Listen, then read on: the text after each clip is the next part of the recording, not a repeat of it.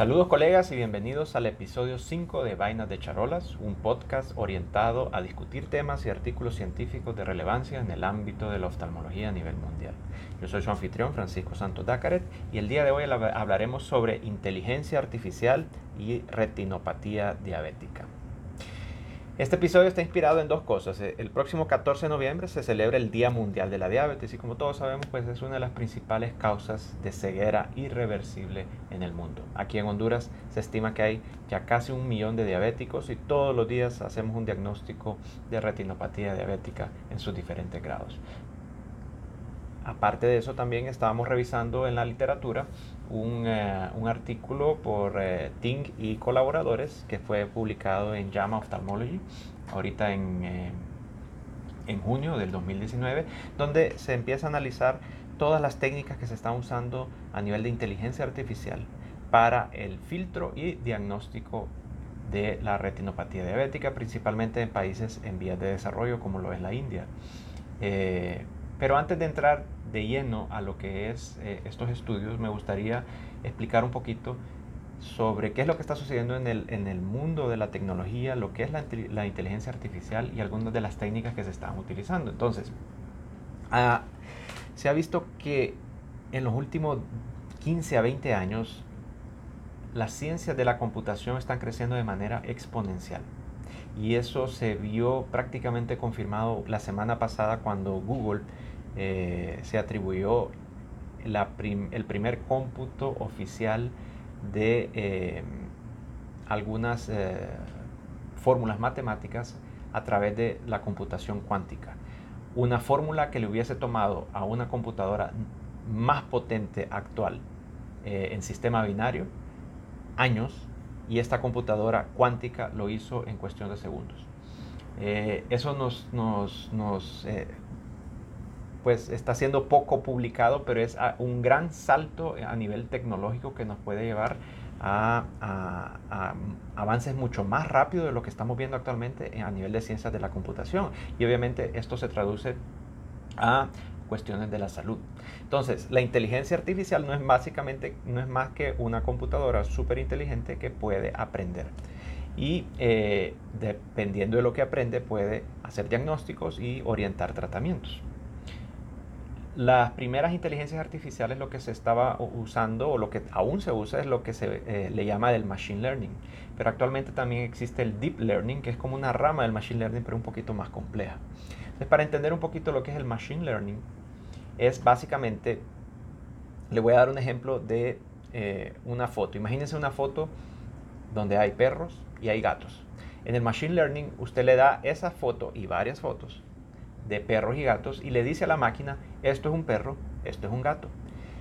Él va a empezar a tomar esos datos que usted le dio y al final le va a dar un resultado de cuántos perros había en la foto, cuántos gatos había en la foto y cuáles son las características de cada uno. Pero depende mucho de una información eh, preliminar donde él, la persona o el humano le dice esto es lo que quiero que me clasifique. Y el deep learning es un poco más complejo. El deep learning no necesita que el ser humano le diga a la máquina, esto es un perro, esto es un gato. Sin embargo, usted le, llena de información varias imágenes y él empieza a hacer separaciones a través de varias redes neuronales que se le llaman. Entonces es muy similar a cómo funciona nuestro cerebro. Nuestro cerebro tiene jerarquías de neuronas. Entonces la neurona que siente es mucho más sencilla que la neurona que piensa, por ejemplo. Entonces, eh, eh, el, deep learning es eh, una ciencia computacional que está buscando simular el cerebro del ser humano. Entonces, en el deep learning tiene varias fotos de perros y gatos, pero usted no le dice a la máquina, esto es un perro, esto es un gato. Usted solo le da la información y la misma computadora se encarga de ir separando, ver diferencias, se la pasa a otra red neuronal de otra jerarquía y al final le da unos resultados. Ahí es cuando el ser humano interviene y dice, ok, los resultados que me diste no me gustaron, andate por este lado, andate por este lado, sepárame esto, esto y esto. Em, todo esto no sería posible sin el famoso término que todo el mundo lo usa, que es el Big Data. Y el Big Data es básicamente eh, informaciones masivas de cualquier eh, ámbito, sea el supermercado, sean pacientes, sean eh, datos administrativos. Estamos hablando de millones y millones y millones de datos que ocupan ser dados a las máquinas para que sean mucho más específicas. Entonces, es e, bien diferente a un ser humano, por ejemplo, donde usted le enseña con 10 pacientes qué es la retinopatía diabética y cómo clasificarla, a una computadora que le tiene que dar 200 mil ojos, por ejemplo, para que pueda hacer el diagnóstico. Entonces necesita mucha, mucha, mucha información. Y no solo cantidad, sino calidad de información. En este caso, que estamos hablando de la retinopatía diabética, tienen que ser imágenes de muy, muy buena calidad. Pero hablemos un poquito de la importancia de la Big Data, por ejemplo, en el ámbito eh, del día a día. Y el ejemplo más claro que les puedo poner es los supermercados. No sé si ustedes se han fijado, pero siempre que van a algún supermercado le ofrecen una cuenta o una tarjeta de lealtad, donde le dicen que si usted compra eh, X o Y producto, le dan unos puntitos y le dan algunas cosas en descuento. Eh, eso no es para hacerlo a usted sentir bien y que usted vaya a comprar las cosas por la toalla que le van a dar los cuchillos o lo que sea, no. Es simplemente ellos están recopilando información donde dice, eh, Francisco Santos Dácaret compró hoy leche, compró hoy huevo, compró agua, compró y la siguiente semana compró otras cosas.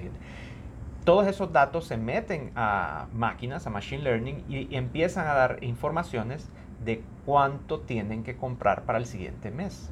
O sea, le está economizando mucho en cuestión de stock. No necesitan estar guardando grandes cantidades de cosas porque ya saben que no se le va a vender. Ya saben que Francisco Santos va a venir la otra semana y probablemente tiene un chance de un 87% de comprar patas del día de hoy. Y la otra semana, dependiendo del mes, va a comprar tomate o va a comprar otras cosas. Entonces ellos ya van eh, analizando toda la información para disminuir costos. Y no solo eso, sino cómo distribuir eh, los productos también. Entonces a veces uno se pone a pensar, ¿por qué yo estoy comprando un vegetal y al lado me pusieron un condimento o alguna otra cosa que no tenía que estar en el área de vegetales? Simplemente el Machine Learning encontró que la persona que compraba tal lechuga también le gustaba comprar tal aderezo. Entonces todo eso los supermercados lo están usando. Eh, y no solo supermercados, las grandes tiendas eh, de cadenas y también se está usando en medicina. Y eso es gracias a la Big Data. Cuando tenemos mucha información, podemos encontrar cosas tan pequeñas que tienen asociaciones eh, que no las hubiésemos encontrado eh, en pequeños números. Y aparte de eso, bueno, desde el punto de vista ya oftalmológico, la Asociación Americana de Oftalmología ha creado lo que se llama el IRIS Registry que eh, es básicamente, sus siglas significan Intelligent Research Insight, y es básicamente un, prontuario electrónico eh, donde todos los oftalmólogos están colocando sus procedimientos, diagnósticos, tratamientos, y ya se están empezando a ver estudios de más de un millón de pacientes. Esto nos va a dar también, se puede incluir en Machine Learning o en Deep Learning, y nos va a dar muchas, muchas estrategias en los próximos años con varios estudios a través del IRIS Registry. Esto es muy, muy interesante. Pero bueno, eh, todo esto no sería posible si no tenemos expediente electrónico. Es muy importante si usted, colega, no tiene algún tipo de expediente electrónico que ya vaya considerando crearlo o adquirirlo. Existen eh, soluciones open source que son completamente gratuitas. Cualquier técnico en informática se las puede instalar, como el OpenEMR. Eh, y también existen los que son pagados. Ya me imagino que ustedes ya los han de haber escuchado, ya se los han de haber ofrecido. Pero definitivamente el futuro es inteligencia artificial y la inteligencia artificial depende de expediente electrónico. Eh, mucha gente le tiene miedo a la, a la, inteligencia artificial. ¿Será que la computadora o el robot me va a sustituir? Así como están las cosas, actualmente es muy difícil que una máquina vaya a sustituir al ser humano, especialmente en, en, la, en las áreas de la medicina. Sin embargo, algo sí está muy seguro el médico que usa inteligencia artificial es mucho más eficiente, mucho más sensible, mucho más específico a nivel de diagnóstico que el médico que no usa inteligencia artificial. Entonces, el médico que usa inteligencia artificial sí va a sustituir al médico que no la usa. Y no la inteligencia artificial sustituirá a todos los médicos. Entonces es algo que tenemos que convivir con el día a día y debemos empezar a estudiar, debemos empezar a analizar nuestros datos aquí en Honduras con inteligencia artificial para poder llegar a conclusiones que antes no las teníamos. Eh, entonces, el mismo miedo, no sé si ustedes han leído un poquito la historia del estetoscopio. cuando se creó el estetoscopio, los médicos no lo querían usar porque ellos usaban su propio oído pegado al, pecho de los pacientes y decían que un aparato no los iba a sustituir nunca. Y ahora el estetoscopio es sinónimo de médico. Eh, en el caso de la oftalmología, el autorrefractor. Yo recuerdo que escucho historias que cuando llegó el primer autorrefractor en Honduras, eh, algunos colegas eh, creyeron que era el fin del mundo, que se estaba sustituyendo el trabajo del, oftalmólogo porque viene una máquina a decirme cuál es la graduación del paciente. Y ahora no, no se conoce ninguna clínica de gran deporte, de gran tamaño, que no tenga un autorrefractor en su día a día. Es, la tecnología que va acompañando al médico para poder ser mejor, para poder ser más eficiente, más rápido y con mejor calidad.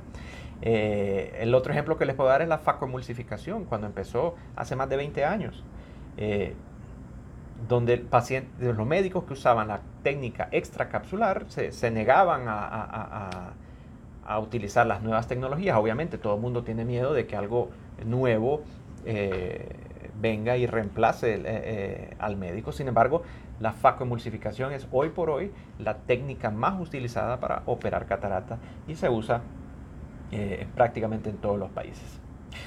Entonces, ya hablando un poquito sobre los estudios de inteligencia artificial en retinopatía diabética, tenemos registros desde ya desde el 2016 con Gulchan y colaboradores donde se analizaron más de 130 mil imágenes y lo que se buscaba es eh, encontrar retinopatías diabéticas que pudiesen ser o necesitaban ser referidos al eh, retinólogo, ya desde moderada para arriba, edemas maculares diabéticos iniciales.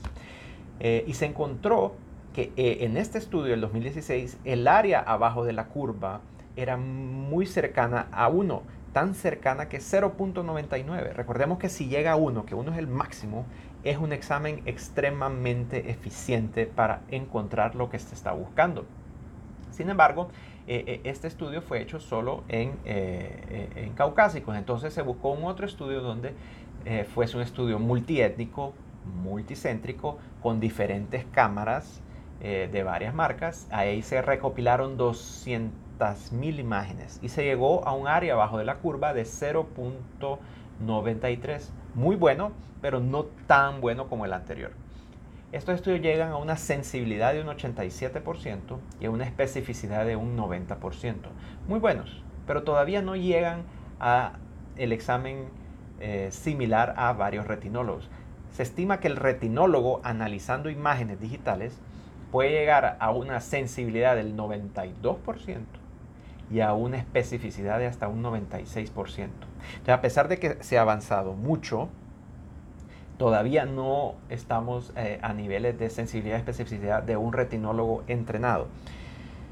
De nuevo, lo que ocupamos es un retinólogo y por ejemplo en Honduras nos hacen falta muchos retinólogos. Entonces, este tipo de tecnologías, si bien no llega a ser igual o superiores a un retinólogo hoy, 2019, son muy, muy, muy interesantes para áreas donde no hay ni siquiera oftalmólogo Muchas veces no hay ni siquiera médico general, lo que hay son enfermeras.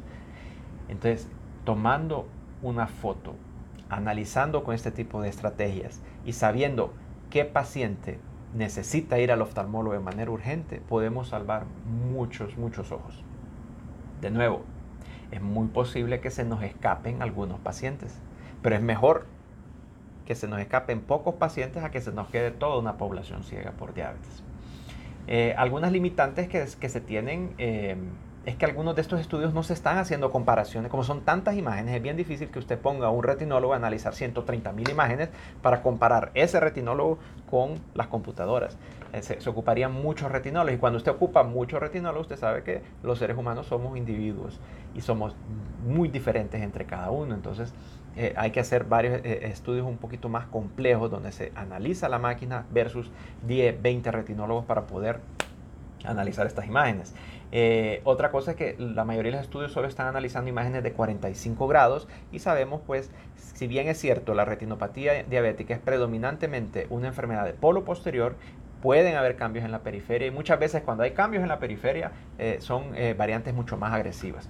Eh, entonces la mayoría de las imágenes son de 45 grados, sería bueno ahora que ya tenemos imágenes de campo amplio que se hicieran estudios con este tipo de imágenes.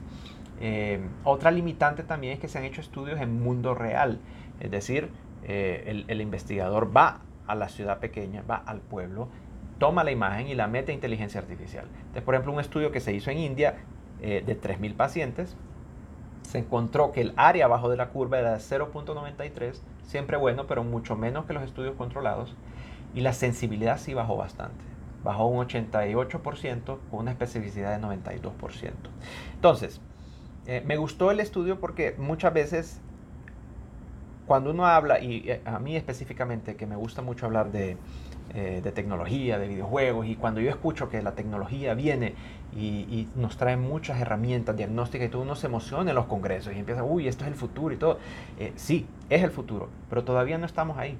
Hay que tomar todos los estudios de inteligencia artificial con un granito de sal, porque puede haber algunas limitantes de estas tecnologías eh, y todavía no estamos ahí, todavía la inteligencia artificial no está sustituyendo al médico, por lo menos en el diagnóstico de retinopatía diabética. Sin embargo, lo vuelvo a repetir, nos está ayudando mucho en eh, áreas sesgadas o áreas donde no hay acceso y nos puede ayudar mucho en el futuro en clasificación, acelerar consulta de paciente e incluso eh, recomendaciones de tratamiento.